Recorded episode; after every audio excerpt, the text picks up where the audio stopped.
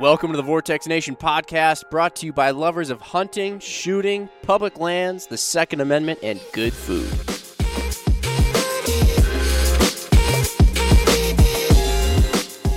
All right, everybody, we're going to talk about the topic of lightweight hunting, or uh, or just in general, considering the weight of your pack and your entire kit when you head out in the field, pretty much anywhere.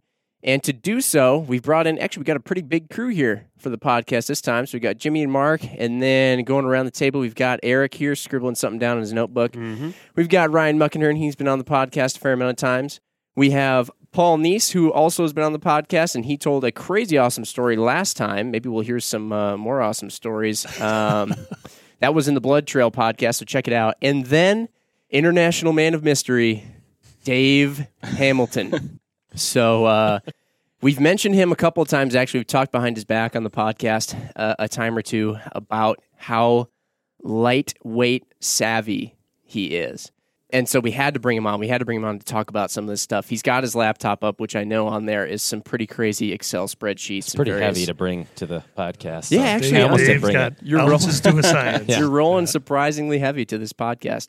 So anyway, talking about lightweight hunting. Now, there's kind of a buzz phrase, if you will, these days. Paul, you've you've been hunting for quite some time. You're a guide for how long again? It was oh, a long time, about eighteen years. Yeah, yeah, and a lot of high altitude stuff, a lot of sheep hunting, high country mule deer, goats. So yeah, I've counted ounces in my time. You have, okay. So even I guess back when you were guiding for quite some time, lightweight hunting. Is it like nowadays, is it coming on scene, or has it always been a thing, or is it just that the technology has advanced so much lately, or, or what, what do you think in your it's, experience? It's, I'd say it's come on more in the last few years. It's always been there, though. You know, anybody, you can go back and read stories of sheep hunting, you know, forty years ago, fifty years ago. Everybody was, even then, you were conscious of the weight, the stuff you hauled around. Technology has certainly changed, though, and, you know, and, and Dave will get into some of that stuff as we get going, but the options that you've got now for gear, from food to tents to, you know, w- whether it's a bow gun, I mean, it's just changed astronomically from what it used to be, you mm-hmm. know, and so the choices and the stuff that's available to people now is worlds better from what it was then. You know, back when I did a lot of that, the go-to shelter to stay in was a bivy sack, which people still use today too. But now there's a lot of, you know, options that are probably just as light as the bivy sacks we used to stay in, and you've actually got a little room to put your gear and tent and stuff in. So, I mean, there's just all kinds of cool stuff out there. Yeah. Yeah. So we've talked about before here on the podcast, and we got into backcountry hunting a little bit when Eric was going out to South Dakota and then uh, later Montana. People inevitably always pack probably or, or have a tendency to pack more than what they actually need. So some of lightweight hunting or considering your weight is is sometimes just not packing as much stuff. Absolutely. And so I'd be I'd be curious to hear some of your guys' thoughts on that. But then also, once it comes down to what you do pack, there's some pretty crazy stuff. I think this is some of the stuff that uh, I was so baffled at when Dave was talking about that you do take into consideration. We'll get there, but things like uh, understanding calories per ounce of food that you take. Like what is the most what is the most nutrition-packed food? Things like Mark has his classic example of stoves. I'll let you bring that one up. I don't want to take your thunder. But, uh, yeah, why don't you guys, like, start tossing out some things like, I mean, first off, just not taking as much stuff. We talked about it a little bit in backcountry hunting, but, like, do you need eighteen pairs of socks? Do you need your favorite college hoodie to lounge around in around the tent? You know, like, do you need twenty pairs of underwear? I don't know. Who wants to start? Boy, there's so much stuff to go over. I, I want to go over socks real quick because that was a good one. Yeah, there yeah. we go. Right, right. And underwear. Underwear. We sock. Well got to start. Socks and underwear, we got to yeah. start somewhere. My hunting partner will inevitably listen to this podcast, and um, we returned from Wyoming a couple weeks ago from a um, antelope and mule deer hunt, and we took my truck, and I brought a small tote, my pack, my gun case, and that was it. Oh, and my cooler, and the rest of the vehicle. All this fit into my uh, into the cab of my pickup, and the rest of the vehicle to the roof was full of his stuff. So, Kenny, if you're listening to this, you only need to bring two pairs of socks. Uh, my first trip in oh seven, I, I, I've mentioned this in the podcast before, I think I brought fourteen pairs of socks, planning on stepping in puddles and lakes every day, at least twice, and then having a pair of socks to change into it. And that's it's not required. Don't overpack your socks. Get a good pair of performance wool socks and get two, and then just bring that. That's fine. Rotate them out. Yeah, okay. And, you know, a lot of that stuff, a guy can wash a pair of socks yeah. every other day. Not that hard to yep. wring them out. Usually hang them in the sun when you're hunting during no. the day or in the breeze. And it and feels good. You take your socks off after a long boot in. Oh, man. Let that air flow around your Let toes. Oh, breathe. yeah. That's, uh, well, know. a lot of that comes into just knowing, you know, when you're in the wilderness, learning different tips you can do for things. Like, so, for example, if you're in a snowstorm, and you can't really hang up a wet pair of socks, you can actually lay them. I know it sounds horrible. You can lay them out on your chest underneath your sleeping bag, and your body heat will just dry them out overnight. So there's different really? things you can do like that to, you know, keep it to a minimal amount and not have to have, you know, a set of socks for every day you're out there. Totally. I just went on a, a hunt where we weren't backcountry camping. We were actually staying in, in a very lovely place, and I brought an extra pair of socks for every day. And I think I think I will. I think I did only wear two of them. yeah. Is yeah. it is it kind of uh, an inevitable thing to get your socks wet, or or is most of the time you guys are talking about getting your socks wet? Is that just when you wash them? And why would you? It, it why depends on the hunt. Yeah. I would say it greatly varies on the hunt. Yeah, and you know, and if you're if you're hiking a lot, even if if you never tread anything, you're going to get some foot sweat in yep, there. They're going to sure. get damp and wet, yeah. so you might as well figure on that. Yep. I got me some wet socks for the first time, like wet, like from outside moisture, this past September when I was bow hunting in South Dakota. So I changed my socks. That was it. I there you have it. I mean, foot sweat, yeah, but not not like okay. not yeah. wet, wet. So my boots got wet. Okay. Is there a specific material you guys are looking at when you're choosing a sock? I've heard like, Paul, you mentioned wool. Are you referring to merino or? Yeah, well, I don't know. Yeah, you could run merino. I mean, I'm I'm not wildly picky about what type of wool is in my socks. I'm I'm generally am kind of looking for a good fit in the boot. So sometimes that might be mm-hmm. a sock that's a little bit thicker, a little bit thinner. But I do, you know, I do strive to get that kind of ideal, you know, no slop, no movement, but yep. not quite tight enough that it's pinching off circulation or someplace in there. Mm. Dave, what yeah, were I've you? tried. Um, I've tried various things like alpaca wool is supposed to be That's what I was roughly three times warmer than merino wool. But um, what I found is the most important thing. I mean, Paul hit it is is the fit of the sock, and it sounds kind of weird to say that, but it's something I re- recently learned actually just through trial and error. And the The alpaca wool socks, yeah, they're warmer, but they, the ones that I found just didn't fit very well. They didn't have a good shape. They didn't hold to your foot, and so hmm. you're going to get blisters with that. Kind of slippy, slidey, like when yeah. your foot was in them. That's yep. never good. So I went back to a merino wool sock that makes a really good fitting sock. And actually, the sock that I'm using doesn't have a whole lot of stretch to it either, and so it stays put a little bit better. Hmm. So I I like to wear my basketball yeah. socks, so that way if any deer are looking to get dunked on, just yeah. show them up yeah. in yeah. their face. Yeah. Back, now, back to that talk on the fit, too. A lot of times, especially if it's a hunt where you're climbing a lot and it's yeah. pretty hardcore stuff, I will wear the really thin little silk liners yeah, under, that was my underneath next question. that wool sock. And yep. so there again, it's kind of stacking that fit. You know, you don't you yep. don't want them to be pinched and cool. your foot crushed in there, but the the silk liner will help your foot just move in there a little bit easier, a little less likely yeah. to get blisters gotcha. and, and damage oh, to your yeah. feet. So, yep. that was my next yeah. question. I'm glad you touched on that. Now, what the – because I've worn those before, and they kind of weird me out because I feel like my foot is actually slipping more than it normally might, but – You're may- probably you're probably a little loose on the overall fit then would be my guess. You know, usually by the time I've got a, a silk liner and a wool sock and I'm in my boot, I don't really notice that silk liner anymore. I just it just feels maybe, very comfortable. It's, just, uh, it's Mark not too likes tight. To get his boots big. He did a little bit, a little bit big. Not we fought too about big. this for I'm, a long time because you, you say that you want. Me, you're like, I want my toes jammed in there, and I'm like, I, I don't okay. think that's a great uh, idea. I over exaggerate a little bit. I just don't like slop in my in my shoes, yeah. and that comes from like sports. Like you like know that, that, I mean, the boot thing actually makes me think of something else that I was thinking about, and I see this all the time hunting, even people who want to go really lightweight. And in my opinion, from what from what I've seen out there, and, and my background too, like before I was a hunter, I was much more into rock climbing and mountaineering. And so those communities, they were doing a lot of forging in the in the ultra lightweight market, you know, before even some of the hunting market was. Yeah. And some of the technology and equipment they had, I think, was advancing um, faster, and now the hunting market's starting to catch up to that. But coming from that background, I tend to go with lighter weight footwear, footwear that doesn't have as tall of ankle support. Now, some people need that ankle support, but what I see a lot of times out there hunting is people using these giant boots. They're, they're just way overkill for the situation. And, you know, I mean, I just did a, an extremely hard hunt, and I had, you know, just a, a mid-top, pretty lightweight boot. And and a lot of guys will will think, well, this is a really crazy hunt. I need to have these giant, giant boots, like a mid calf full lace. Yeah, yeah, you know, mm. just I mean, there's no flex to the sole whatsoever. You know, and I mean, for me, unless I'm gonna be like the vast majority of the time on deep snow, I, I want flex in my in my footwear. I think a lot of guys think they need to have these giant, super stiff boots. You know, but I think more flex is good unless you're really going to be kick stepping for a good a good part of your hunt in now, snow. Now, how much of that, kind of knowing a little bit about your workout and prep regimen, how much of that is training, do you think? I think that part of it is. Yeah. I think so, guys well, it's, get an, used it's to, ankle yeah. strength is yep. part of it. Yeah, yeah. and then arch yeah. and then arch strength yep. and, and everything like Absolutely. that. Absolutely. Because I know if I were to take, well, actually I did. I switched from my, my full gray or my full leather boot to my synthetic boot on that that hunt in South Dakota because I got them wet. And they weren't drying quick because we had a lot of moisture and we weren't making fires or anything like that.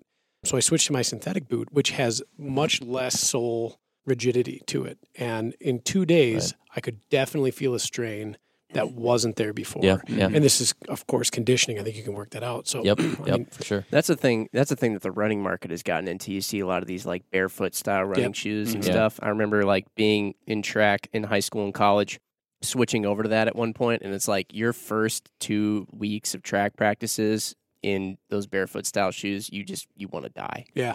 Yeah. But after a while, you gain tremendous amounts of foot strength. Actually, I mean, this is just an aside, but after I've used those types of shoes ever since, and I used to have really big problems with my ankles, with ankle rolls and stuff like that, I have put my ankles through absolute hell and high water bef- now since doing this. It's like I've never had a rolled ankle ever again. So it's a good note to anyone listening, I guess. Yeah. Don't go out and buy the lightest weight, minimalist hunting boot you can.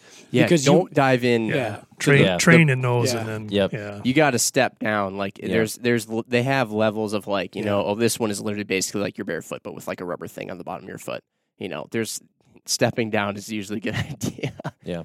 But, well, you know, then you just talking about the weight of those boots, though. I mean, the hunt will dictate that too. I mean, if terrain, you're going like terrain, late yeah. season yep. cold weather hunt, you might yep. need yep. a little bit more boot. You know? Yep, for sure. So, what other areas? Like, okay, we've talked about feet quite a bit here. Your socks and your boots. What do they call? I mean, maybe we should call this something about your feet. What do they call those people who work with feet? As pediatrists. Peda, peda, podiatrist. Peda, yeah. Oh, okay. Podiatrist. Yeah. Don't go there. Um, anyway. Uh, so anyway, but what are other areas? Like, okay, so here's one for example. I think. Well, a lot of it I think just comes down to not taking excess, right? Like, we're gonna go. Actually, tomorrow we're leaving. Uh, Mark, Ryan, and I we're leaving for Nebraska, and we've talked about probably only wearing like one outfit, so to speak, I don't know what else to call it, the whole time. Because, I mean, you'll probably be fine. Like, I'm going to take, okay, I'm taking two backup pairs of socks just because that's me. Way too I'm much weight. I'm taking like you one. Got way too much weight. I'm taking one like people shirt, like, you know, just like a shirt shirt. And then like. And that's not even while you're hunting, though. That's just no, to that's and just, from. Yeah, to and from. And then, but otherwise, it's just basically like the gear.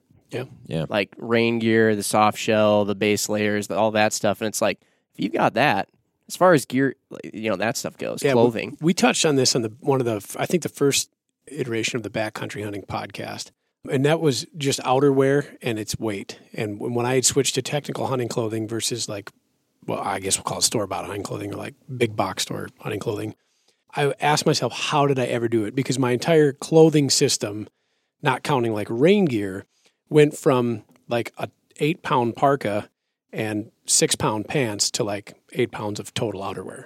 Mm-hmm. And Ryan, what piece would you say gave you the warmth that you needed without the weight? It was the puffy. Oh, yeah. the, the, the, Mark's puffy. Oh, that's inf- music to his ears. Yeah, Miss Mark Puffy. Oh, yeah. The the first year I worked here, I, he's like, "You got to get a puffy coat." And I'm like, "God, who is this guy?" Probably this guy want. sips lattes yeah. at, at coffee stores with his yeah. puffy yeah. coat. Soy lattes. Soy lattes. Soy, I mean, yeah. I'll tell you, and I wrote down like some big picture tips here, but like one of the things I would say, as nerdy as it sounds, if you're going to do a serious backcountry hunt, is, is make a spreadsheet. I know it sounds oh, yeah. super nerdy, but you know, and me being you know more of an engineer, I mean, I, I I think that way. But if you can't see what you're what you're mm-hmm. carrying, you can't attack the heaviest areas mm-hmm. of your kit right away.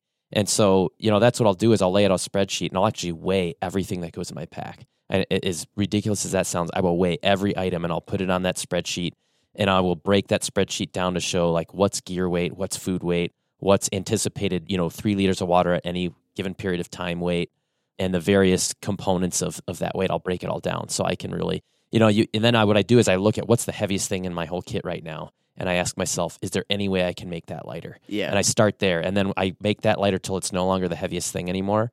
And then I look at the next heaviest thing. And that's that's what I do. This is perfect. Look at Dave dovetailing perfectly podcast style Bam. into what we want to talk about, which is kind of like your spreadsheet and now really getting into that lightweight stuff.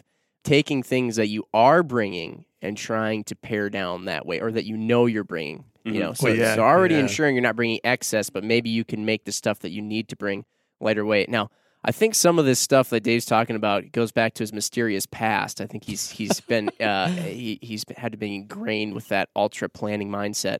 But Dave, here's one question too that I wanna I wanna throw out there, actually for everybody, not just for Dave. But one thing that I've seen a lot, probably being on social a fair amount, is that when you see t- people talking about lightweight hunting, or, you know, look at this new knife, it's all skeletonized in the handle, or it looks like a tiny little unfolded paperclip with a blade on the end, you know, or whatever, people start saying, oh, why don't you just do more push-ups? Or, you know, why don't you just run more? And it's like, I see everybody here, everybody here is like fairly fit. So what are we, what are we all worried about? Like, we're fairly fit. I mean, why don't we just do more push-ups? We'll just carry it up. We just take more weight, carry it up the mountain, you know? I could, I could. Stand, I mean, I could honestly, a few more push-ups. I would say that if I'm hearing that from someone, I would put a good guess down that they haven't actually done yeah. a really serious hard hunt. Yeah. Mm-hmm. And there are yeah. some people. There are a couple of people out there in the world that are just total supermen. I mean, you know, in the climbing world, I mean, you think of some of the famous guys like Jim Bridwell and Yvon Chouinard and John Long. I mean, they're supermen, right? But I mean, ninety-nine point nine nine percent of us are not. You know, those guys, the Conrad Anchors of the world. And I mean, people on the podcast probably didn't know that, though. These are mountaineers and rock climbers that are famous, you know, from my background. And so, Granola and even those eaters. Guys are going as light as they can possibly go whenever they're doing their crazy adventures. And and when you actually get out there and you realize what you're doing, every ounce you can cut off, it gives you an advantage to get to where you want to hunt quicker, mm-hmm. to feel better, you know, when you are um, spending time glassing, and to just not beat yourself up. Right. Yeah. A lot so. of it, a lot of it comes down to how many... how much you're exerting and how many calories you're using and things like that. Because, I mean, it doesn't matter, realistically speaking, if you're more in shape or not. Yeah. Let's say you take let's say you take a one hundred seventy pound guy who's really in shape, and the one hundred seventy pound guy who just happens to be one hundred seventy pounds because his metabolism's high, but otherwise he eats potato chips and uh, plays video games all day. Mark, why are you raising your hand? Uh, I, don't um, play, I don't play video games. It was, it was a it pretty was the accurate description. When the potato chips came out. Uh, yeah. You know, but it's like... Oh, wait, actually, I was kind of going off my point, but anyways, you raised your hand anyway. But, like, you take the guy who's really in shape. If you put more weight on, he can't go as far. If you put less yep. weight on, he can go further. And Why so not get every the, advantage you can? The more yeah, in shape it. you get, yeah. the further you can go. Yeah. Anyway. I mean, I'm, I train way, way heavier than what I go in with. But I still, I mean, if I could have my pack be zero pounds, I would go in with it zero pounds. Mm-hmm. You know, I want every advantage I can get. Overtraining. Yep. Yeah. That's key. Not overtraining yeah, yeah. as in, like, too much training, but, like, We call that, yeah, we call that overtraining. Yeah. Track four hundred meter runners, you always ran four hundred fifty workouts. So then that way, when you ran four hundred, it was easier. Yeah, yeah I, I mean, it's almost know, that. I same. think when you were talking to me, it's like the bet. You know, if you can shave off excess body weight, that's only going to be a plus for you. Mm-hmm. You know, you should definitely try to get that down as low as you can. But then, yeah, having just having a lighter pack, less food, less gear. You know, you can just you can go a little further. You can climb a little easier. It just pays dividends all the way around. And like Dave said, after you've done one or two of these, you realize you realize how nice it is to have less weight. Yeah. It's just a big advantage. Yeah. It's more energy for you. You know, I look at when you go in and a hunt like that, you kind of have, I always sort of see it as a, a finite bank of energy that you're going to work with. And mm-hmm. if you're carrying less weight, you're going to you're going to save some more of that energy to go a little further, hunt an extra day or two or whatever it is. But it's like it pays dividends. It's absolutely worth doing. Yeah, and a lot of that weight comes in food. I mean, food is one of the most heavy things that you carry on a long, you know, a week long or two week long trip. And it's kind of funny because you get in this cycle where you're like, well, if I if I take more food, I'm going to be heavier, which means I'm going to be burning more calories. And you got to find like this or happy you can medium. Eat more calories, you know. And I find on a lot of my trips, like I end up taking an amount of food. I'm burning more calories than the food that I'm carrying a lot of times. I'll come back lighter because it's like I could carry more food, but then I was just burning more calories and beating myself up more. And you got to find that happy medium where, you know, maybe it's just it's just enough or slightly less than what you're actually burning You know, you spilled the beans on the last mm-hmm. podcast you were on that we're brothers, so I'll, I'll, I'm fine saying this. uh, but we had a discussion at a family birthday party a while back where you were talking about taking a small droplet bottle of olive oil because you had found out that the calories per ounce of olive oil was higher than. I mean, like, what what's going on? At, like, what did you actually? So, so you went on this. You went on this big hunt. I don't know if, if you want to say it. Feel free. I'll let you do that. But you went on this big hunt. It was pretty extreme, relatively speaking, I would say. And you were really paring down the weight for it. What did you do for food again? Like, I don't even remember what the ultimate thing was. I remember throwing out sardines. I suggested that because yeah. those things are they come in a little tin. A lot of nutrition. I actually ended up not taking the olive oil with me, but the olive oil is it's two hundred fifty calories per ounce, and so it's the.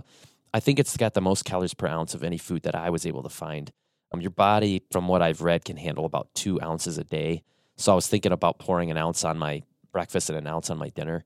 Um, you know, so it'd be a very light way to get extra calories. I ended up not taking it for various reasons, but I mean, I, honestly, like for for dinners, I went I went to the good old Mountain House. Now I repackaged them. So yeah. and this is where so getting getting into lightweight here, and I'll just give you like a. an idea of where the spreadsheet comes from. We'll go back, tie it back to the spreadsheet. Mm-hmm. So you're like, well, why did you repackage it? Well, I vacuum sealed it. Okay. So I took this, I took the food out of the package, and then there's the little like fresh, you know, packet yep. in there, whatever. I threw that out. It does not oh, taste um, that good anyway. Right. Yeah. And then, yeah. no, it doesn't yeah. taste good. And they then might as well be F- F Y I, that is not salt. Yeah. Yeah. yeah. They might as well be stuffing their package full of lead with that pack in there. It's so heavy. Anyway.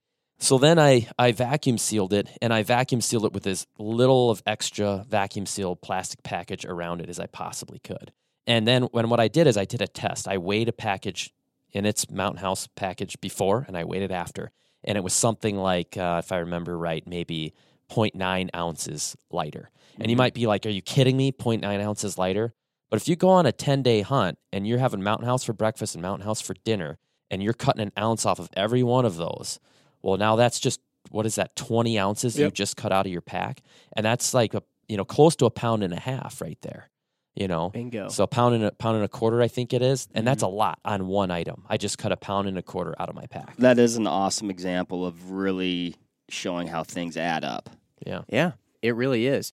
So you ended up going with the Mountain House, no sardines. No, and then for like my meals during the day, I might actually do something different in the future.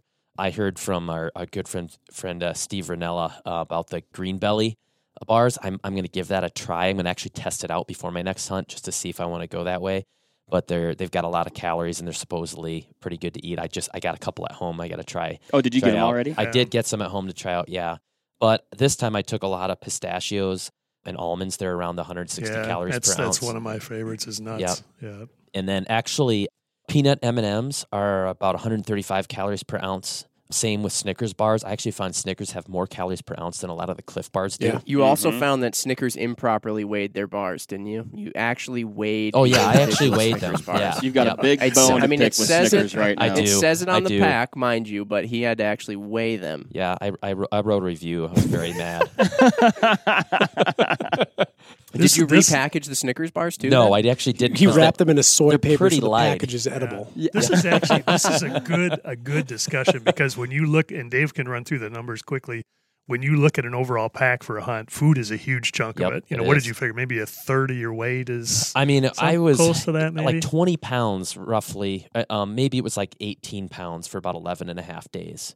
Yeah, so. it's a it's a bit and it and it's a big chunk of space in your Gee, pack, volume wise. Yeah. yeah. So all this stuff is really good, and you know, hitting that calories per ounts. That's like there's like that golden number of two hundred. You know, yeah, two hundred is really good. Yep. You know, nothing less than a yep. hundred. You mentioned Dave when you came out of that hunt, and we're, what we're talking about here for everybody is is Dave did a hunt in the unlimited sheep zones in Montana, which is uh, we can save that for a different day, but it's a really really tough hard hunt. You came out. Tell us a little bit about.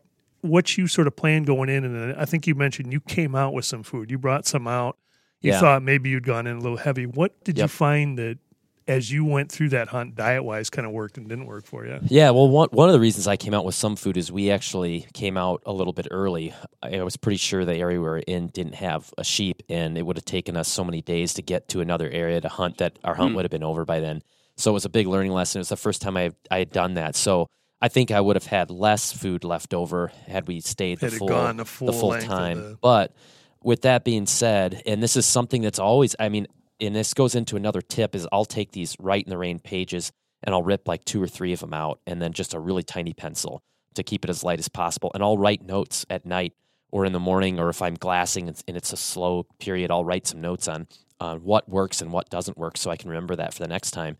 And, you know, food is a big one, and trying to find something that you're, you're actually willing to eat. That you're going to eat. You're going to actually eat. Part of oh. it. And yeah. so, um, you know, it's like some some things are just harder to harder to put down. I mean, I had these dried mandarin uh, or mangoes, dried mangoes with me, and those were awesome. And even the nuts, I ate a lot of them, but I found that I didn't quite eat all the almonds. The pistachios, on the other hand, were easier for me to eat.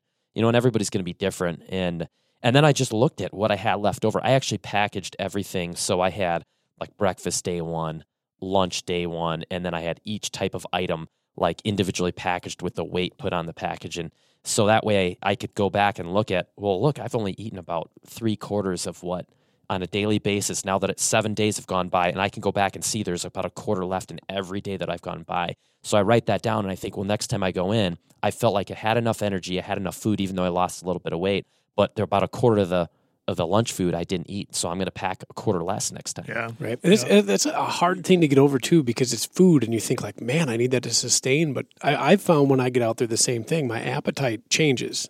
Like I'm excited to, you know, eat this Mountain House or these other dehydrated meals, but it get old after. Yeah, I don't, five, I don't, I don't think I could do Mountain House every day. No, it gets it, it gets tough, and and so I find a lot of times like at night, if I get back, if it wasn't a crazy exertion day where I know that not eating could really put me into dire straits, a lot of times I'm just like, I'm not hungry. I'll have a Snickers or some sort of Pro Bar or a Clif Bar or something, mm-hmm. drink some water, and go to bed.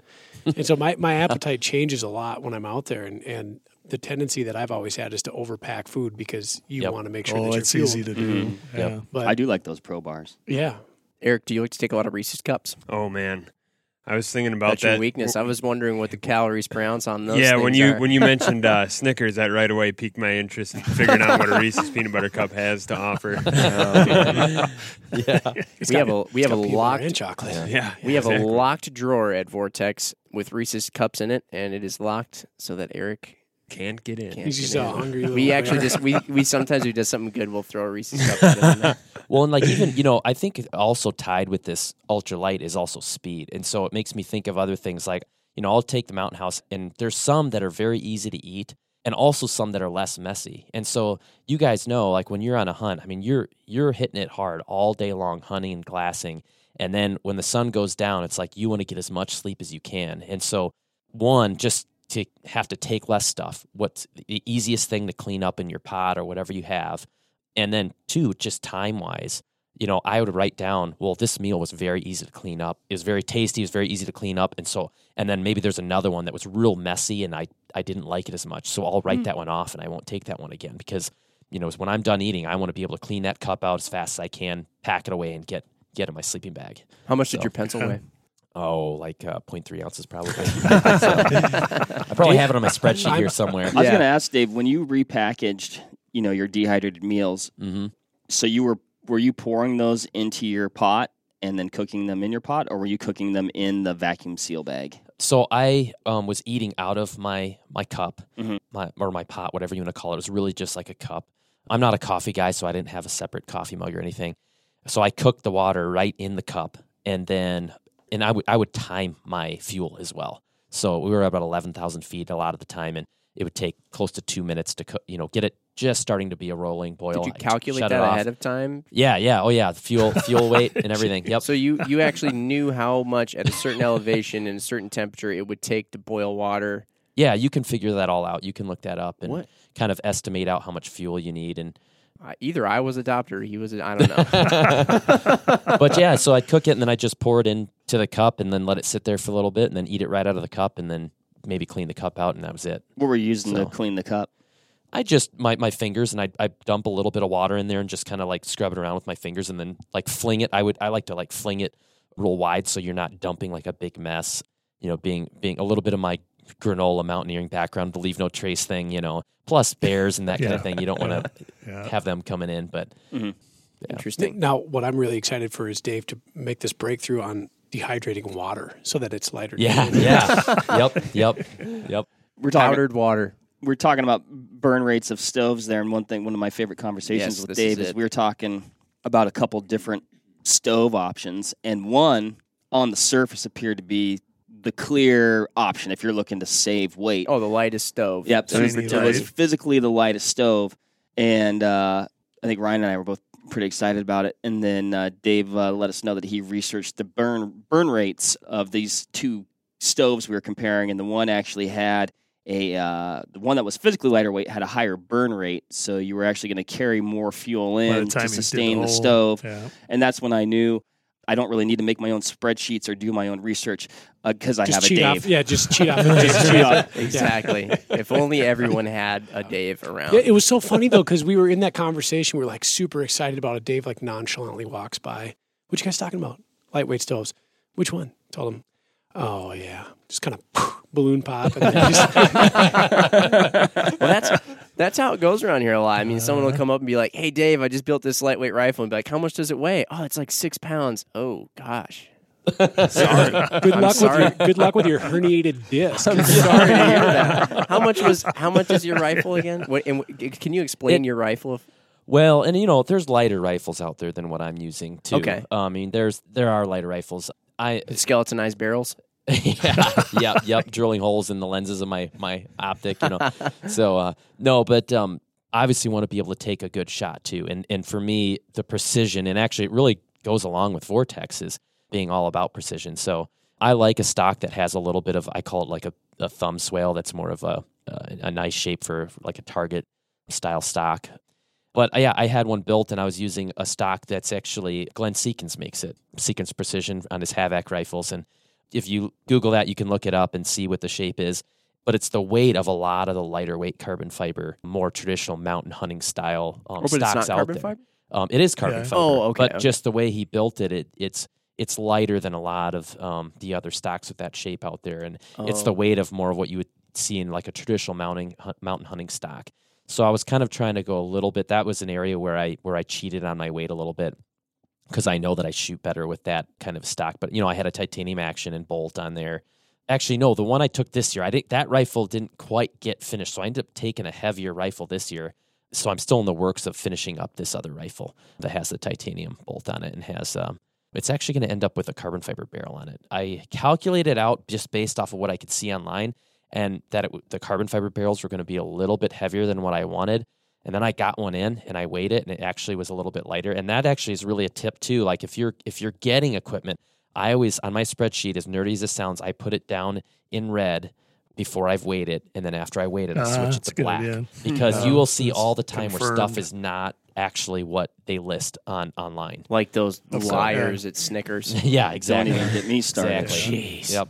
Um, so it's about what, five pounds um, is this one I'm building now. Unfortunately, the one I had to take this year was more like, Uh, about seven pounds rifle oh, base weight, which is still so, yeah. pretty light. Might as well yeah. just carry a dumbbell out there. I go, yeah, yeah, I know. I go back and forth on the ultralight rifle thing. Uh, my obsession with mountain style rifles happened a long time ago. They're a lot harder to shoot. Um, if you shoot a lot, then they're fine. If yeah. you get really accustomed to them, but they are a harder gun to shoot. No for, question. Yeah, yeah. Is that, for, like that you, you're more shaky with them because yeah. Or, I mean, they, dimensionally they're they smaller. Hit you harder. Yep, dimensionally they're smaller. So to, to like Dave's build, if you were to look at the stock on that, it looks like what you would find on like a police or a military sniper rifle. Mm-hmm. It's just out of an extraordinarily lightweight and strong material. So the, the rifle lends itself, I think, a, a, a higher degree of shootability than a lot of the off-the-shelf right. ultralights. Hmm. Now, if you can get very comfortable shooting an ultralight rifle, you know, that's one thing. But even for as much shooting as I do and as much as I fancy a lightweight rifle, I've got kind of a line in the sand in which I'll draw, like, I won't go over this caliber because it'll start to be very difficult to shoot. Yep. And what good is a rifle that weighs nothing that you can't shoot worth a darn? So. Yep. Well, and a lot of guys, I think, use calibers that are way too yeah. way bigger oh, than they yes. need. It's like, you know, the precision, I think, is important. And and you touched on something where, where I think is like, I go ultra lightweight, but at the end of the day, you're trying to close the deal on taking game, right? And so there's a few key things where you can't really compromise. You got to have a rifle that shoots well, and you got to have optics, in my opinion. Yep. And I know that sounds biased because we're Vortex, but, I mean, mm. if you can't find them, you can't shoot them. Right. That's you fair. Know? Especially so those are areas where, where, you know, I won't really compromise a whole lot. Yeah, especially when you're on a hunt like you were on, where, I mean, finding one of those sheep is like, yep, I mean, that's hard. Haystack. Yeah, it's, it's, there's a reason they make it unlimited. Uh, you need the yeah. optics, yeah. yeah. If yeah. you can, if you can make your rifle nine pounds or less, find weight somewhere else, you'll be okay. You don't need to strive for a three-pound rifle. Well, for, for yeah, you just made. You just had. You just. You get. Just got this like sixteen inch six five Creedmoor two. What does that thing weigh? Like three pounds? Uh, I'm still working on it. it no, it, I wish it weighed three pounds, but uh, it's probably going to come out right at five, maybe two ounces over five pounds. Oh, okay, all um, right. And, and that's it, that's without optic or with optic? Without. Okay. Without, okay. Optic, okay. Yeah. Oh, well, it's not yeah. that crazy. Yeah, with the optic, I'm guessing it'll be around six and a half or seven. Okay. With okay. The optic. And you don't run a bipod? I do actually. Okay. Yep. Oh. And that one. It's got this Neopod on okay. it that I'm running, yep. and it's like a some kind of glass reinforced. There's nylon. some there's some nice bipods yeah. out there. I was I was recently running one from Javelin, which is uh, uh-huh. Spartan Precision out of the U K, I think, and really nice setup. I mean, it's about yep. it's just several ounces, yep. and it has he's got some extendable carbon legs that you can put in mm-hmm. that thing, so you can kind of go from a low height to yep. a longer height. Oh, so it's, it's really otherwise nice non-adjustable, setup. Like a fixed length? And then fixed length, okay, yeah. Okay. Yep. Yeah. So you basically have either a short height or a tall height. But, but again, yeah. the weight is just a few ounces, very quick to yeah. use, kind of an ideal setup, in my opinion, right. for, a, for a mountain rifle. Are, yeah. are you using shooting sticks at all? No, because okay. that, that covers it. If it's got to go taller than that, then I'm going to rest them up on a pack sure. or something like yep. that to sure. gain that extra height. Yep. But, yeah, I got away from bipods really some some years ago because I found it was changing the balance point of my lightweight rifles, and I really was not using bipods hmm. as much as I thought it was. I was shooting off packs or, in my case, sticks because I'm pretty tall, so I you know shoot off my bipod. I always shoot off my bipod. Do you really? Just about every time I've shot off my bipod, yeah. I, I just run into a lot of situations which I don't have a shot off my bipod. Yep, yeah, yeah. I can so, see that. Yeah, that's where Depends having a little more height is yep. definitely helpful. Yeah, yeah. yeah. and Depends uh, on the hunt for sure. Yeah, yeah.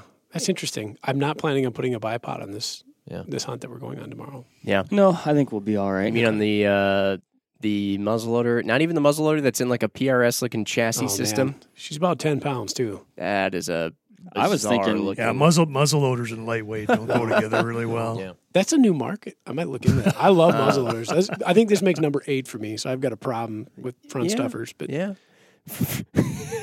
There's a name for them.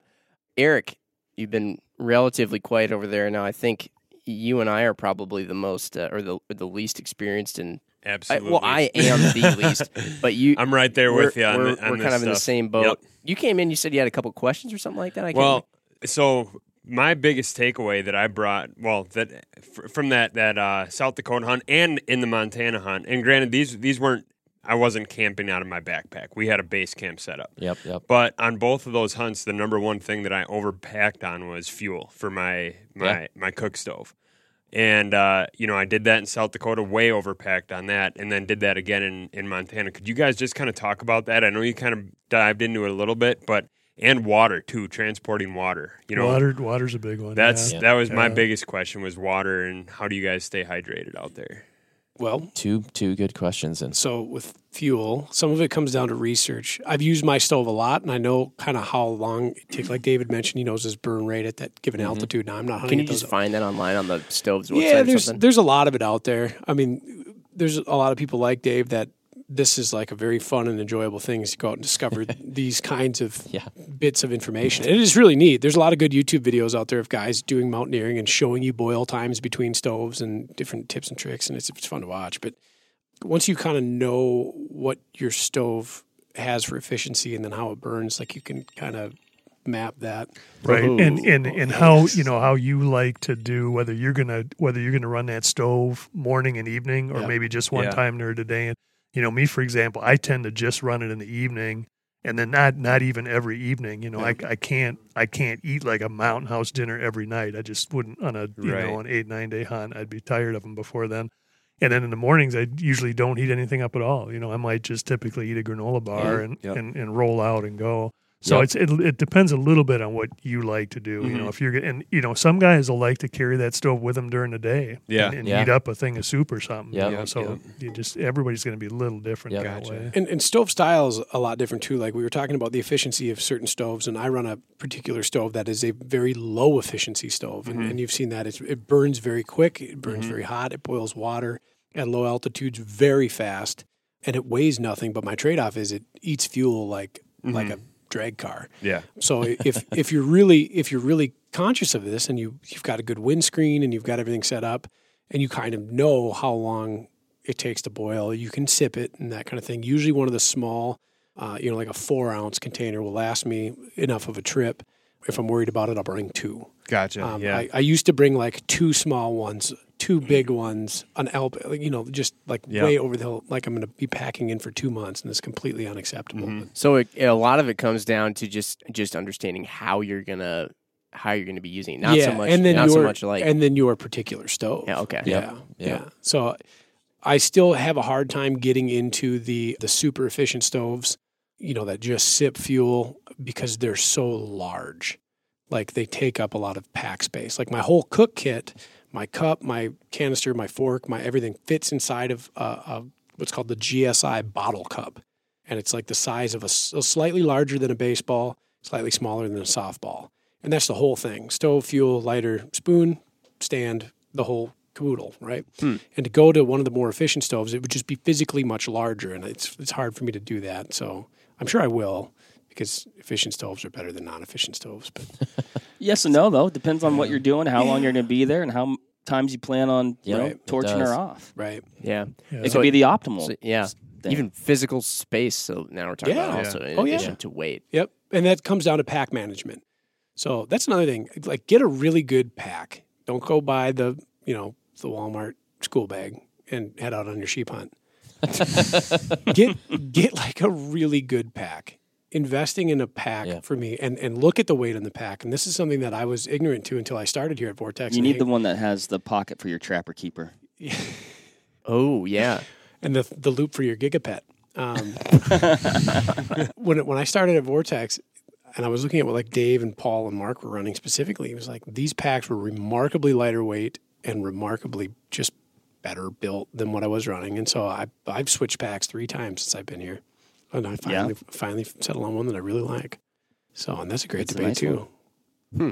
The other question I had was water. Yeah. Oh, what, yeah. Sorry. That's, what are, that's, that's another yeah, big weight item so, there. Do you, you know, pack, yeah. do you pack it in, or do you go Bear Grylls? And kind of depends on where milk. You are. So, like, well, you're actually doing like how you procure water, or, or yeah, are you whole, carrying all your water with you, or what? Both. I mean, okay. so, like, for example, if you're going on a, a hunt where you have a base camp, let's say you have a wall tent set up, yep. you can throw forty-eight bottles of water in the back, and yep. you're good to yep. go for a right. week. Now on a backcountry hunt, that's not possible. No, so like no. you have to worry about, to your point, you got to procure water. Yep, yeah. exactly. I so mean, water is really heavy. Yep. So yeah. you know, you're. I mean, like on the unlimited hunt, I'm not carrying all my water for the yep. eleven and a half days. It's impossible. You mm-hmm. know, but there's plenty of water out there. Although it was a dry summer, so we ran into some issues where it was hard to find water at times. I mean, at one point, at eleven thousand feet, with it snowing on us, we were digging where there was a spring into the mud about two feet down to try and find water that was seeping up. Just to get water, we each had about a half a liter left each. Gosh, did you just like, yeah. did you just yeah, like, do, you, do your homework on yeah. where you're going to get yep. the water? Did you just like yeah. guess a spot and start digging, or did you? No, I had done a lot of research ahead of time, and I knew that there was a spring there, and, and there was. It just was kind of dry at, at that point in time, and oh, it was yeah. real mushy. The ground was kind of muddy, but there was nothing flowing, so we dug down to try and get some water to seep up. We ended up not staying up there because the water was so hard to get, but um, and going back down to a different spot.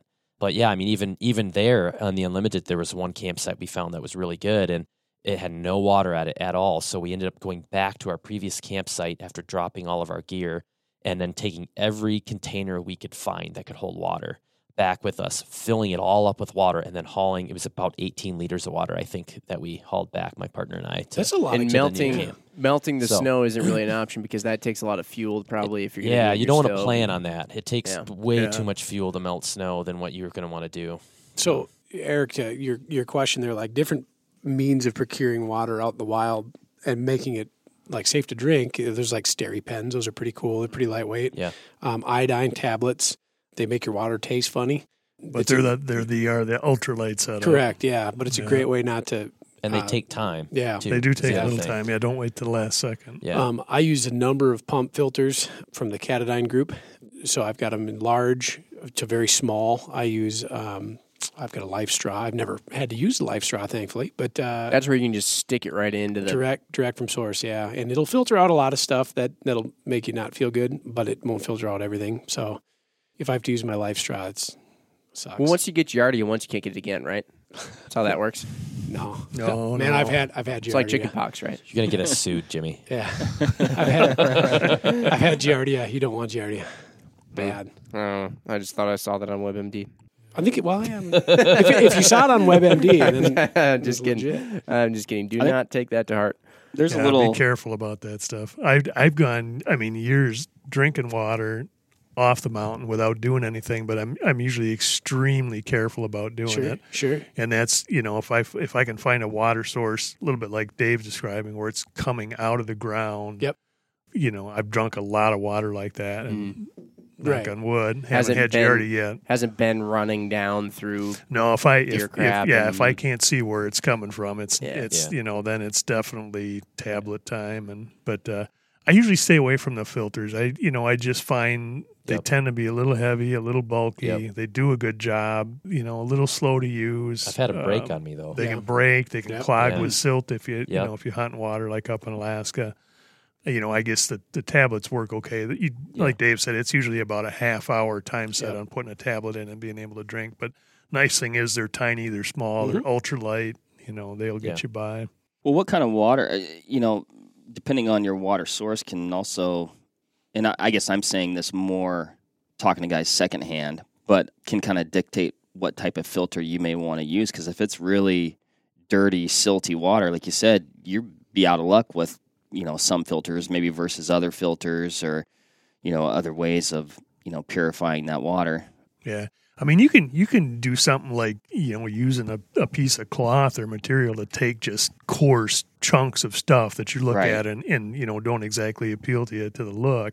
You know, when you get down to the little stuff, then you have to rely on the iodine or whatever mm-hmm. it is to, to block that out. But I've I've drunk out of some pretty nasty-looking places, but yet where I knew the water was coming out of the ground, right? And, you know, and, and I felt yeah. safe about it. Some of the bars, too, we used to go to in college, people to get drinks there and drink. I I can't even believe some of those some of those kids are still alive. Giardia.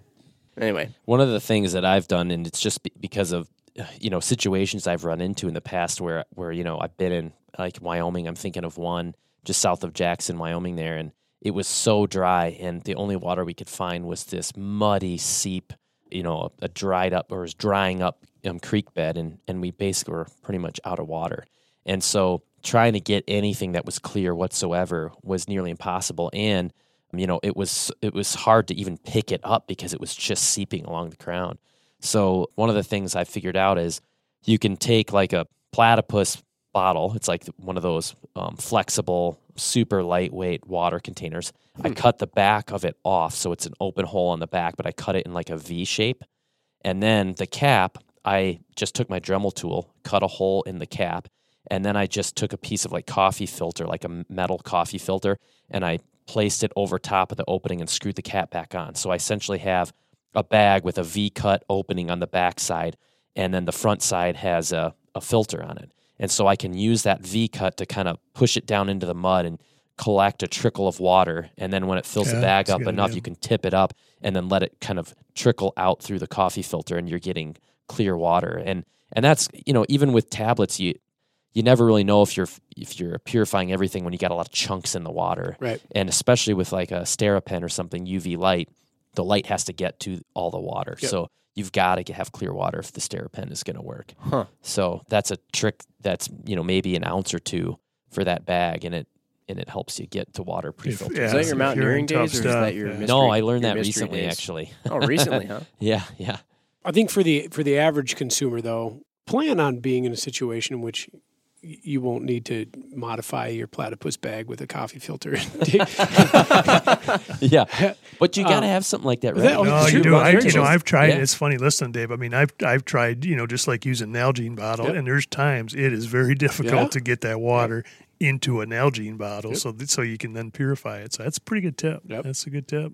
I think, yeah, I think that's the trickiest part, and luckily I really haven't had to run into that. But when you have just those minuscule water sources where it's not like a flowing creek or or even just a, a bigger seep or puddle where water is, I guess, yeah. you know, more plentiful, you know, and then I think you're likely in that situation to run into the fact yeah. that, hey, there's a lot of debris in this water that you're going to need to filter out that might clog, you know, a, a regular filter. Any kind filter. of pump or anything like that, yeah, yeah. yeah. But probably the biggest the most, you know, quote, backcountry hunt that I've been on was a couple years ago when I went, when uh, Jesse Knock and I bombed into that lake and then hiked into the Alpine.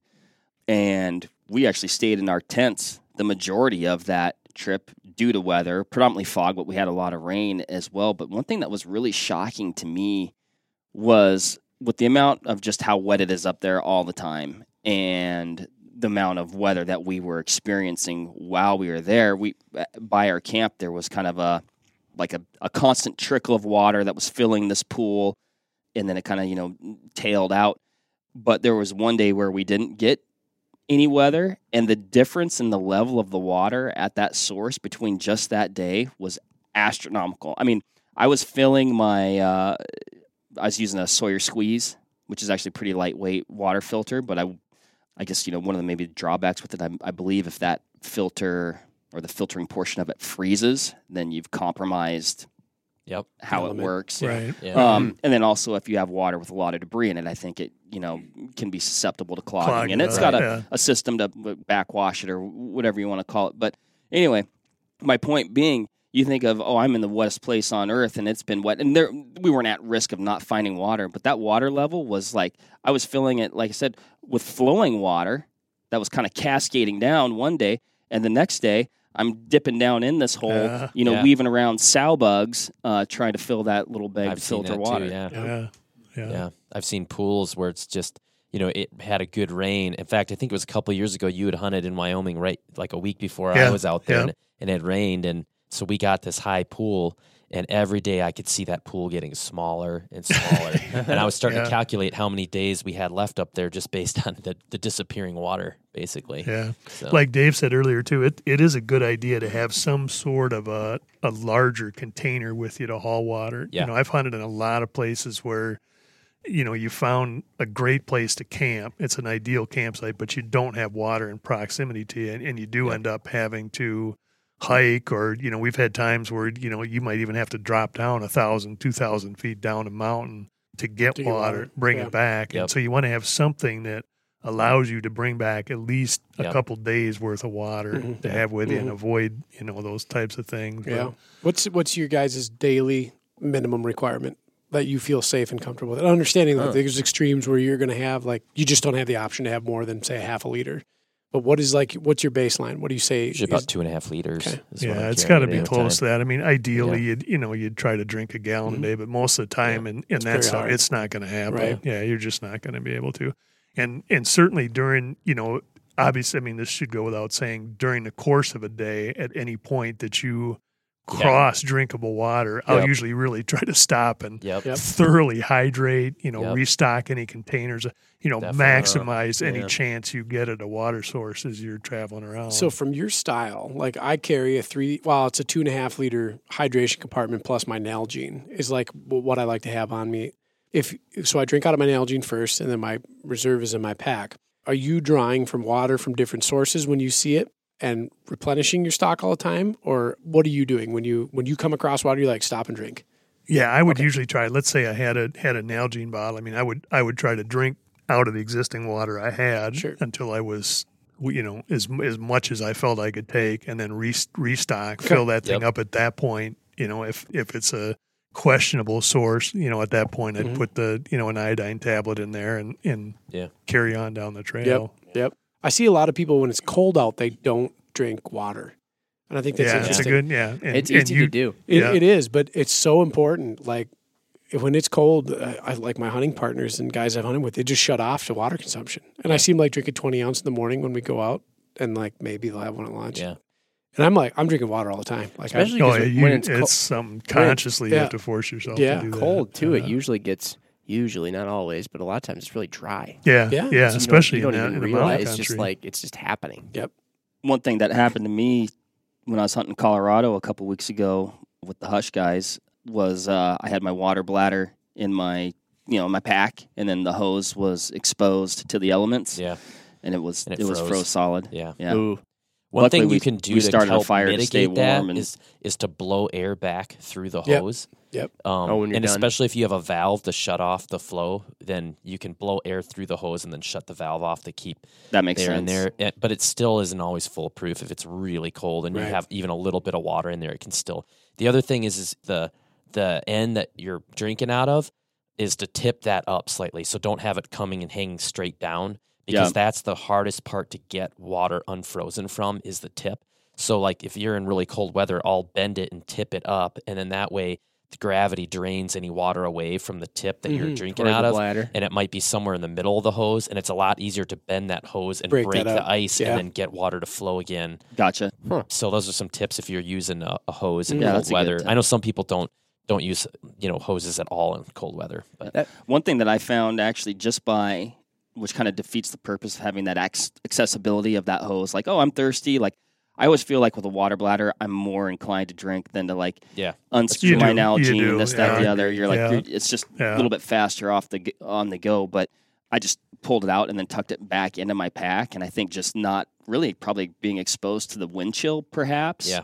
And your body heat a little by bit. By and large, too. And my body heat a little yeah. bit seemed pretty much sufficient to keep it from, from doing that right, again. But right. All this brings up an interesting point. I think Dave and or Paul and or Ryan brought it up earlier, which is being lightweight and understanding a lot of the ways to shave weight, help yourself go further, hunt longer, whatever it is, is important. But also understanding the practical application of everything that you're doing and that you plan to do, and probably practicing, in a weird sense of the word, prior to doing it. You know, yep. like you might see, even if it's food, you might see ahead of time where it's like, oh, well, if I eat this food, this has this many calories per ounce, whatever. Little did you know you'd never tried the food before, and you have a horrible reaction, and you wind up pooping your pants. You know, it's That's, like if oh, you don't yeah. if you don't try that stuff, or it could Been be there. a certain kind of pack. This pack is super light, really well built. This, that, and the other thing. I'm going to buy it and just pack everything up and take it. That pack doesn't fit you right at all. Yep. You know, it, it could be anything. All the, all this stuff from yeah. from boots, socks, yeah, gear, yeah, trying trying the water it. filter that you have yep. prior yep. to going out, to making sure that it actually works. Maybe taking it out in cold weather if you're going to go on yeah. a cold weather hunt. Yeah, you want to test everything you yeah. can. So sleep systems are a big one. A sleep system has, a, depending on how you do it, can can be the make or break in weight. You know, yeah. because you want to be comfortable when you sleep, you want to be safe when you sleep, especially if you're in cold environments, things like this. But I've done this. I've made this mistake before, looking at numbers and figures and, and ratings and things like this and saying like, oh, that is going to be perfect for me because it weighs this little, it's supposed to be that warm, has that level of fill. And I did it the wrong way. And sleeping at below freezing, even if it's thirty-one degrees, below freezing with an inappropriate sleep system is miserable. Yep. Yep. And and I've slept way colder than that now that I've kind of trialed and erred and found a, a good way to do it. I've slept below zero, and it's great, but yeah. you have to try it. You you can take somebody's word for it, and that might work for that person, but depending on the individual, how that person likes to sleep, whether they can sleep cold, whether they're okay with waking up every two hours and readjusting because they're not using a ground pad or anything like that. Mm. And the sleeping bags are rated assuming you're using a ground pad. Yeah. So yep. a lot of people don't know that. Oh, they see wow, a bag right. and there's like, well, it's ten degree rated. Right. Well, it's ten degree rated assuming you have a ground pad. So when they test that. And a specific pad. Yeah. You no, have to have yeah, a certain no, R value yeah, pad to insulated. reach that ten degree rating. So it's kind of like uh, when bullet companies say their uh, foot per second or feet per second yep. on their uh, cartridges, but that's yep. assuming that you have a thirty inch barrel and yeah. you're shooting it. yep. Yeah. At that, ten thousand feet elevation. Well, yeah. the, the ground yeah. is a tremendous conductor of heat. So if you're laying flat on the ground without an insulating pad between you and the ground, it's going to suck that heat right out of you. I don't care yeah. how, how much down you have, you know? Yeah. Well, and to my knowledge, like, you, I guess sleeping bags specifically, I'm not sure there actually is a standard way that that stuff is measured. I mean, I think there's, companies might have. There's a couple standards yeah. out there, I Are think. There? Oh, there's, yeah. Euro- there's European, um, there's yep. American, there's male, there's female. What else is there? I don't know. Those are the only ones I've seen. Yeah. I think that. Yeah. I think that's it. And and again, it's super subjective though. Because it is. Yeah, I wouldn't. I would take all those ratings yep. with yeah. a grain of salt until I'm, you try it yourself. Try the, it. the more I do it, the more comfortable I am sleeping cold. But early on, like I, I remember very fondly in the B W C A of Minnesota sleeping. I was excited to make a Quonset or Quonset, Quincy. What do they call them? Snow huts, Quincy. I was excited to do this. Crawled in there. Oh man. I did not sleep. I had zero hours of sleep that night. I was so miserable. But as time goes on and you figure out how to do it, like you figure out like w- what can get cold and you'd still be able to sleep, like your nose goes numb. That's eh, okay. Yeah. That's fine. But we'll cut that black part off later. You know, this actually later. makes yeah. me think of uh, uh, another another tip for packing light, and it has to do with something I did with my sleep system this year, and that is any kind of gear that you can carry with you that has multi-function use. Exactly. The more uses it has, yeah. the lighter weight you're going to go. And so what I'm thinking on the sleep system, for example, I went with um, what's called a quilt this year. So it doesn't have a hood like a mummy bag. The back is completely open. So when you're laying on your pad, you're compressing all that down. So you're really not getting much insulating value. So these ultra lightweight sleep system companies, um, like Enlightened Equipment, which is the one I use, they're just like, well, it's not doing you any good. Let's cut the back out. Your pad oh. is what's making you warm, so why carry that extra weight of down? And then what I did is I took I took a little hood that had down in it that was just like, you just pull it over your head. So if I got really cold, I could sort of turn it into a quasi-mummy bag. But during the day, if I was cold when I was hunting, I could also wear that same hood. Nice. And, and keep myself really warm. So it had multi-functions of use. And actually that hood and the Enlightened Equipment bag that I had, the quilt that I had combined, is the lightest weight sleep system I've ever had, and it was the most comfortable sleep system. Yeah. Sub two pounds? Yeah. Yeah. yeah, it was. The bag itself, I think, is about twenty-two ounces. Yeah, that's incredible. That's just and, phenomenal. And what it does is it it has a little elastic strap that wraps around your pad. There's two of them, actually. And what I found is that if you're one of those people that tosses and turns at night, especially when you're camping, in the past with a mummy bag, I find myself, that thing is twisted up, you know, so bad by the time I wake you're, up. You're I'm, in a big spiral for you one are, yeah. yeah. It's, on, it's unzipped. Yeah. You're laying yeah. on a zipper. Yeah. Every you don't sleep know. Over, yeah. all the kids wake up just like yeah. totally Tied, contorted. Yeah. But the the quilt with the elastic two elastic straps going around the bottom of your pad kept it in place, and I could stretch if I wanted to. And because it was elastic and it was open on the bottom, it would stretch out as much as I wanted, but then it would pull itself back and keep me warm. Yep. And so I just, I loved it. It was What it was, was awesome. Wow. What was the... Um, temp rating on your quilt, and what pad were you using? So I was using a ten degree rated Enlightened Equipment quilt. I got the, it was the extra wide one, so it had a little bit more that would come underneath my my body, just on the edges. They have a choice of like the higher rated down, which I I, I use their higher rated down, which is lighter mm-hmm. um, per temp rating. And then the pad I was using was the Therm-a-Rest. It's their lightest weight one. I forget what it's called. Yeah, I know which one. It, right now in the market, I think it's the lightest weight rated full-length okay. pad. I almost didn't even take a full-length pad just to cut a couple more ounces out of my pack, and I was going to use maybe my pack itself to like insulate my feet, possibly. Okay. Um, but then sure. along with that, what I did too is a lot of guys take a sit pad during the day, right? And so what I bought was inst- a sit pad. Usually, like you'll see them on the market, they're maybe two, three ounces. I bought this thing that was two ounces. It's an eighth-inch closed-cell foam pad. And it was about five feet long. And so I could fold that into a, a thirds or quarters and sit on it when I'm glassing. But the other thing I could do is I laid it down underneath at night, underneath my, my uh, Therm-a-Rest pad, and it did two things for me. It gave me more insulation value, and it also protected the pad from puncture, which would right. be pretty right. disastrous out there. And then oh. if I did puncture my inflatable pad, I still have an eighth-inch right. closed-cell yep, foam right. to at least yep. a survival situation. So oh, that was a cell closed foam. closed cell. I was yeah, like, foam. Cell phone pad? Yeah, no, no. Who needs a five-foot cell phone pad? But the, iPhone, the iPhone Plus just got yeah. a lot bigger. But that yeah. was, a, a to me, I, I mean, I was ecstatic about that setup because I'm like, now I'm actually making myself safer. And I'm combining things into more multi-use, and I'm getting lighter weight right. at the same time. Yeah, that's good. You know? The other, you know, and the other thing you can do too, that probably works very well with those quilts is think of all your apparel as is really as part of your part sleeping system, system yep, too, yep, like yep. your puffy oh, yeah. jacket, all that stuff. Yeah. You can, you know, and I think especially with a quilt, that probably works really well. Yeah. yeah. You know, you can you can wear that stuff at night. Yeah. The, yeah. Wor- the worst can, the worst thing I found was constriction inside of my bag was reducing the effectiveness of of the insulating yeah. down. And so with the quilt being as, you know, kind of voluminous as they are yeah. or open, yeah, you put your puffy on, you put your puffy pants on, and you're, yeah. you're pretty happy. Yeah. More, yeah. more air. Yeah. Yeah. yeah, that's what it is. Uh, absolutely, yeah. it is. The well, more... I mean, the lightest weight ten-degree full mummy bag I can find is maybe a hair under two pounds, right. so thirty-two ounces. And the cost And this is... thing is like twenty-two. Yeah. yeah, that's the other thing, the cost. The Enlightened Equipment, I mean... They're made. I think they're made right in Minnesota, Winona, so yeah, next Winona, door. Minnesota. And um, their cost compared to a lot of the other high-end brands that are out there is a fifty percent lot better. or better yep. than yep. than that. Crazy. Yeah, yeah. pretty good so, way to go. That's awesome. The other uh, multi-use piece of equipment that I loved was uh, my trekking poles as the center pole to my tent this sure. year. And I am a trekking pole fan. That was just maybe another discussion, but um, I was carrying a Hyperlite Ultimate four tent this year, and that thing was unbelievably awesome. And that's another area where you can cut a lot of weight on. I mean, it's a four-person tent. It's nine feet by nine feet square on the f- footprint of that tent. And any other tent that would come close to that size using a lot of the other materials that are out there, even the ultra-lightweight ones, might be in the four to five-pound yeah, range. Sure. I was going to say, mine, yeah. mine's this about, one, it's yeah. twenty-five ounces yeah. for what? that tent, right yeah. in the twenty-five-ounce range. You're making yeah. almost like a bedroom-sized yeah. area. It's, a, it's the weight of a lot of bivy sacks, but it's yeah. it was enormous. And so for, for me and my hunting partner, I mean, we had so much room in there. We could pull our rifles, our packs, our gear, everything, and we still had plenty of room yeah. to spare. Yeah, that's a and great they hold up. A lot of the mountaineers are using them on big mountains, and they're holding up to just insane winds, snow load when they get snowed on.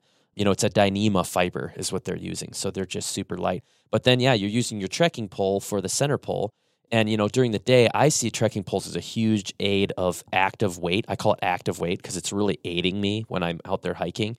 And so I, in a way, I can almost feel like I'm not, I don't have to count that weight into my tent weight. Sure. Because during the day, it's aiding me. And then at night, I throw it up and put my tent up. Well, that's another so, dual use thing right yep, there, dual too. use right there, yeah. So when you when you would leave camp, you would just pull the trekking pole and then the tent would just no, kind of collapse? I, I didn't use the trekking poles during the day. And, oh, really? And we actually just had, you know, I had considered doing like hauling in, setting up a base camp, and then spiking out from there. But that's obviously two sets of shelters. So I was just like, I'm going to go so lightweight that I can just almost carry everything with me every day. And that's the way I went. And so a lot of times if we were going hunting out from the camp, we were so close to the spots we were going to be glassing. It would maybe, like one of the, where I hauled um, that eighteen liters of water to that nice camp I found, we were glassing f- less than fifty yards from the tent. Okay. It was awesome. Gotcha. Yeah. Oh, okay. You know, and that's why we were able to do that. We could put our tent right where we wanted to glass, or very near, maybe out of sight, of course, but very near to where we wanted to glass, you know, because we were so lightweight, we could just haul around everywhere. But so. Otherwise, then you take down your tent, and then you take your trekking poles with you. And nope, I leave the tre- I leave the trekking poles in the tent during oh, the day when okay. I was glassing, and you know, and of course, my buddy had a set of trekking poles. So if we got an animal down and we really needed to haul, I could either run back to the tent real quick, which was fifty yards away, oh, grab my poles, or we could just use his trekking poles for one of the guys. And you know, realistically, you're you're not shooting an animal that, that far from the tent right. at that point. No, I get it. So, man, this is all good stuff. I have M C, a... Here, let's call it a last call. Okay. You, all right, mine is a M C wild Ryan, card question. M C Ryan flashed the uh, the one hour thing at me a little bit ago. So let's do let's do last calls. You, Eric, your question can be your last call. Yeah. Let's let's let's do that. So I've I've uh, I have a, a buddy who does a lot of backcountry hunting, and he had brought mules in the past. Have you guys ever brought llamas? Because he, he was talking about how he switched from mules to llamas because llamas can go without water. They're way lighter and, to carry. Yeah, yeah. You, your llama fits in your backpack yeah. better. So, do you guys have any experience Paul, with that? Paul Neess told me the best no. thing about llamas. You don't have to pack your merino. Horses, yeah, you just buzz them off. Right. Uh, Paul, Paul told me something about llamas and horses and how they don't get along because they never met in history. Well, yeah, typically horses horses don't like llamas. I've, I've you know worked with horses. So don't bring one life. of each. Yeah, yeah. That is a, a well-known in the animal kingdom yeah. rivalry. Yeah. They meet each other on the trail, and the horse is like, the hell is that? And, the you know, the llama's just stubborn, right? Yeah, weird-looking alien I face. Think when you get into the llamas, Eric, you've you've moved out of the ultra-light yeah. Yeah. backpacking. Yeah, now you're trying yeah. to like get, a, You're yeah, getting you're, into the luxury. Yeah, you're like a mountain. With it. You can, well, and where you, can I start, was, you can start bringing the beer man. along. Yeah. yeah. You got yeah. the llamas. I mean, where I was this this fall, there were guys that actually got mules back there, and I mean, kudos to them. I don't know how they got those mules back there, and maybe it was better for them, but I'll tell you, I, I was looking at that, and we actually hiked back. We followed their trail back down because they kind of blazed a trail, and it looked more difficult trying to get those mules up there than it really? did just hauling your gear in. And I was thinking like, man, I'm so glad I didn't have mules up here. And they looked at us like we were crazy because we hauled everything in for, you know, eleven and a half days. And I was like, no way. I mean, there's no way I want to bring mules up here. Yeah. yeah. But it depends on the hunt. There's some places where I think it's really conducive to horses right. and mules. Mm-hmm. You know, or and, goats. Somebody yeah. out there does goats yeah. too. Yep. yep. Mark, what do you got? Last, last calls? call. Man, my last call is this is always such a fun conversation. And when it comes to, you know, true backcountry stuff, I've got, you know, fairly limited experience. You know, I've just not, I've done a lot of hunting, but not a lot of multi-day backcountry stuff. And I've got a lot of great gear. I think I need to refine some of that gear. That Colt system actually sounds pretty sweet. I've kind of been yeah. like mentally anti-quilt for some reason, and I, I can't really say why. Oh, maybe because I have a fear of being cold. Go to it and don't turn back. That's uh, what I'd say. All right, I'm, I'm gonna trust. I'm gonna He's trust. Going the, quilt. The yeah, master yeah. on trust that. The Dave. I also have a fear of not having water, so I'm always packing maybe even too much water. But um, whole bag full of filters. Yeah, dehydrated but, water. So yeah. my goals, yeah. and I also still go- trying to work, work on that one. Dehydrated. Yeah. You know, like I said, I was on that Colorado hunt, and you know we weren't. You know, we live at a pretty low elevation here. I think we're what about eight hundred feet. And we yep. weren't exceptionally high when we were in Colorado, but that elevation kicked the you-know-what out of me. And I was I was feeling that quite a bit, or I'm just incredibly out of shape. So we'll find out tomorrow when we're at about three thousand feet, which one of those things is true. But I guess my big last call, and maybe I'm saying this publicly to hold myself accountable, I am going to start getting myself in better shape to, uh, to do on, these things better. Now. I know, right? Yeah. Exactly. Oh, I'm doing yeah. it to myself. But I'm also going to be more uh, cognizant. Like I've got a lot of, you know, pretty high speed, low drag gear, but I can make it lower drag. And I want to do that and see if I can refine myself. Spreadsheet. Maybe not to yeah, Dave level. Spreadsheet. I might get some help with that spreadsheet. There you go. And we'll go from there. So I think All it'd right. be the first cool. spreadsheet I've ever seen Mark make. It would be. Um, Why do you think I'm having Dave help yeah. me? My last call is uh, probably similar to what you just said, but uh, I frequently poke fun at Dave for all of his nerdy, lightweight spreadsheets and things, uh, and all of his very exact plans of his hunts when he lays out a map and puts down. He doesn't just use Onyx. He actually lays out a physical map. Like I, actual, I'm old school. The yeah. lost art of I physical like, maps. I like compass and map. I'm old school. Yeah, so I poke fun at him for that all the time. However, um, I go to him for advice for like all that stuff. Just, yep. Just because it really honestly... It can't hurt as long as you're not like, oh, I'm going to shave weight by just not bringing food at all. It can't hurt, you know? And it's like, okay, do more push-ups. It's like, okay, I did more push-ups. I'm still going to go lightweight so that I can actually utilize what I got from more push-ups to go further. There you have there it. There you go. There you yeah. go. Yeah. Paul? I'll, do, I'll throw in your one, you know, it's, it's I guess, kind of the downside to all this stuff. And that's that all this gear we're talking about is really cool gear. And unfortunately, a lot of times it's really expensive. Yeah, that's so true. don't, I think what I would throw out to people is don't, you know, maybe someone will get interested in this after this conversation. They'll kind of go out and read around the forums yep. and the, you know, talk with the gear junkies out there. Don't necessarily get wrapped up in having to have absolutely the latest, yeah, greatest, latest, coolest thing because you, you know, you, you run up an astronomical bill doing it. Yeah. There's a lot of stuff that comes really close to being the best that's a lot less expensive, yep, you know, and that you can do that with. I think there's times I've, and Dave, you and I run much of the same gear. I've sat and kind of mentally tallied up the cost of, of what looks to be this tiny little. You're a braver man than me. That's the spreadsheet. That's the spreadsheet you don't want to look at. Yeah, yeah, yeah. that so, is. So you know, don't don't get hung up on having to have just the no, absolute that's, that's coolest good, gear. Great you know, there's a lot of good stuff out there. That's yeah, actually, not that's, so bad. That's a good last call. If you are going to make a spreadsheet, don't put a dollar figure column on it because if maybe your yeah. sig other finds yeah. that, you're going to have another well, issue actually, on your hands. Sometimes. Some really cheap stuff is actually some of the best and lightest weight stuff. Yeah. There's some disposable things out there. Like, for example, the ground sheet on my tent. It's eight bucks for a ground sheet, and it's like one and a half ounces, and it lasts for a good trip, and then you tear it up after that, and it's done, you know. And so there are sometimes some really good, ultra-cheap stuff that's really yeah. lightweight. Shop, yeah. shop around yeah, a little bit. Yeah, yeah. Yep. What you got, Dave? So I was going to say compartmentalization. So Ooh. I'm a big fan of that. Now, you might say, well, if you're compartmentalizing your pack, is that more weight for all these bags? Well, yes, but this year I used Hyperlite's, their compartmentalization Dyneema bags, and they're about half an ounce each.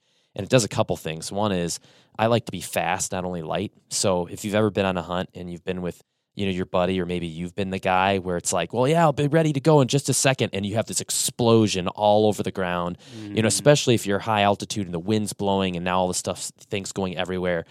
That kind of, one, it can tell you you're carrying too much stuff. But the other thing is it just makes you a lot quicker if you sort of compartmentalize things in those bags. And then what I would say is when I compartmentalize those bags, they're so lightweight. I can unpack and pack super fast, but don't feel like you gotta stuff it so it's just like hard as a rock, like a basketball when you stuff it in there. Those bags are so lightweight.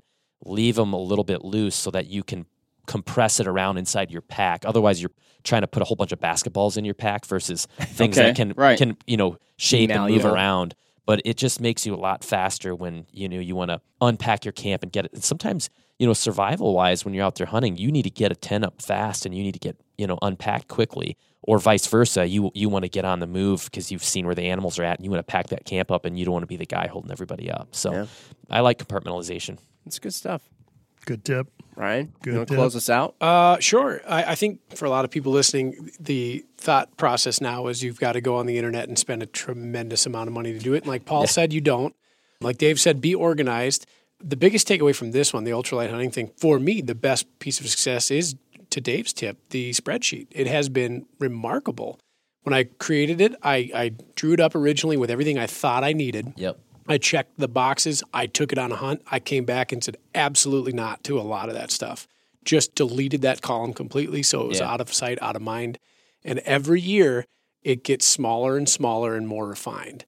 And now, yeah. you know, it, it's getting to the point where I hope to at some point just have my pack set, ready to go, kind of wherever I go. And aside from a couple of key things, depending on climate or terrain, you don't have to add much to it, and you're ready to run. Yeah. Um, so organization is is almost as much anything, uh, or is almost as important as anything in, in ultralight hunting because it is a different speed. It's like uh, Ken Block's Ford Fiesta W R C, where they can just change out the suspension and wheels and tires. And exactly all of a sudden it's what it's a rallycross yeah. machine, yeah. then all of a sudden it's a drag or a, a drift machine, then all of a sudden it's you know. Yeah. Also, quintessential car reference. All right, there we go. None of it was making sense right. until you put in that perspective. Right. Right. You're yeah. welcome, car yeah. guys. Don't buy a big, giant rifle caliber if you're going to buy a light rifle. Yeah. Buy something palatable that you can shoot well. Yep. Yeah, yep. That's absolutely. Awesome. That's Good a great tip. One. Awesome. All righty. Well, we're going to stick a fork in this one, a very lightweight fork. Titanium. Uh, yeah. Or, or maybe or, or aluminum even. Spork. Or plastic. Yeah. Um, plastic sporks are cheap. So I got all off topic. Hey, thanks for listening, everybody. What do you think about lightweight hunting? Comment when we post this one on Instagram at Vortex Nation Podcast. Uh, let us know what you think. Let us know what you want to know about International Man of Mystery Dave. We probably won't tell you, but it'd just be funny to know what you uh, what you want to know or what you think he did. All righty, and uh, we'll see you guys next time. Happy hunting and shooting. See ya. See ya. All right, see you All later. Right. All right, that'll wrap it up for this episode of the Vortex Nation Podcast. Thanks, everybody, for listening. Hit that subscribe button so you can always stay up to date on the latest happenings over here at the Vortex Nation Podcast. Leave us a review or comment down below. We want to hear what you have to say about the show, maybe what you like, maybe what you didn't like, so that way we can make these podcasts as good as they can be. You can also follow us on Instagram at Vortex Nation Podcast. We'll be posting about each episode released, so that way you can go back, find these things, maybe grab a little nugget of information that you could take with you to the range, out in the field, or uh, maybe to the kitchen if we're talking about some good food. So, again, everybody, thanks, and happy hunting and shooting. We appreciate it. Have a good one.